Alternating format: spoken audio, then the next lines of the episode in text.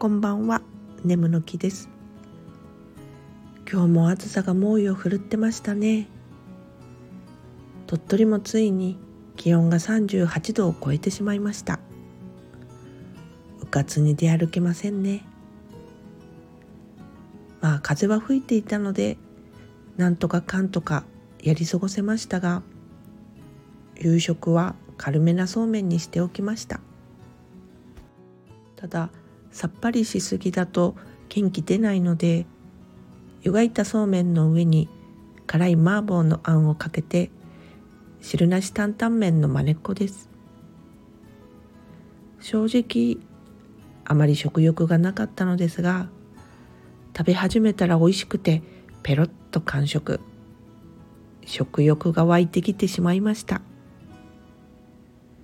そうめんが余ってたら、これはぜひおすすめですよ。我が家の夏の定番メニューになりそうです。次はそうめんチャンプルーにしてみようかな。それではまた。